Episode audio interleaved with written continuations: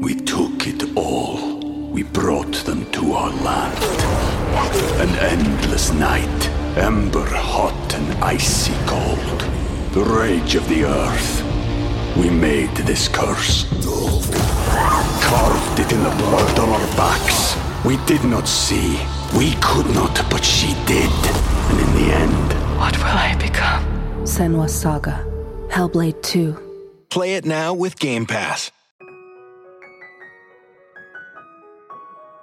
Per i miei amici italiani io ero la marocchina, sono certa non ci fosse mai stata un'intenzione discriminatoria nelle loro affermazioni, però mi mandava in crisi. Per i marocchini ero l'italiana, per gli italiani ero la marocchina, mi rendo conto a un certo punto che a prescindere da quello che io mi sentivo non c'era un punto di conciliazione tra queste realtà perché quelle che erano le mie due realtà non mi vedevano come parte integrante della loro. Io sono Fatima e oggi parliamo di cittadinanza. Nasco in Marocco, vengo da Meknes, città imperiale bellissima marocchina. Io abito eh, in Italia dal 2002, però continuo a non essere cittadina italiana perché la legge italiana richiede eh, tre requisiti e questi tre requisiti sono una residenza sul territorio italiano per almeno 10 anni, una condotta penale che non comprometta il processo, quindi che dimostri che io sia una buona persona e un- un'entrata economica stabile che dimostri la mia capacità di autosufficienza.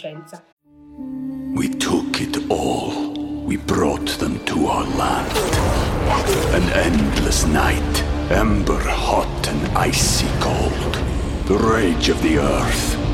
We made this curse. Carved it in the blood on our backs. We did not see. We could not, but she did. And in the end, What will I become? Senwa Saga. Hellblade 2. Play it now with Game Pass. Le prime due ci sono, purtroppo faccio ancora un po' fatica con la terza, però è un corpo chiaramente no- normativo che io penso sia, sia estremamente limitante. Non credo che la mia identità italiana debba essere dimostrata da un conto in banca, perché non la sto comprando io la- l'identità, ce l'ho, eh, lo sono. La, la mancanza della cittadinanza mi limita nella burocrazia, non mi limita nelle relazioni sociali. Ci sono delle difficoltà in termini di studio, insomma, alle università a cui non si può avere accesso se non si è cittadini, in termini di, di tirocini, in termini di possibilità lavorative che rimangono limitati ed esclusivi solo a una parte della popolazione che, che ha questa identità riconosciuta.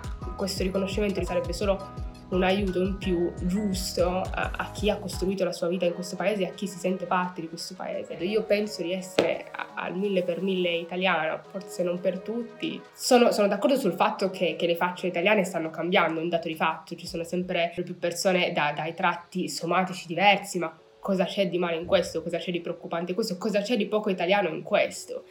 Il 31 marzo del 2023 ho incontrato Sergio Mattarella che mi ha premiata. Sono stata nominata Cavaliere dell'Ordine al Merito della Repubblica per un progetto che assieme ad altri ragazzi ho fondato nel 2019. È stato il primo dopo scuola dell'UNICEF che in piena pandemia ha, ha provato nella maniera più semplice e, e- e concreta e pragmatica a rispondere a un bisogno che era grande nel quartiere di Porta Palazzo a Torino. Io sono figlia di un doposcuola, quando, quando i ragazzi, i bambini si sentono esclusi, io penso tante volte quando, quando mi chiamavano la marocchina, se non ci fosse qualcuno che mi diceva no, guarda che lo diciamo per scherzo, guarda che ti sentiamo tanto italiana quanto noi, mi sarei autoconvinta con molta molta facilità di non essere veramente italiana. E quello è stato lo switch più grande per me, rendermi conto non ero nel posto sbagliato, avevo solo bisogno di qualcuno che me lo facesse notare.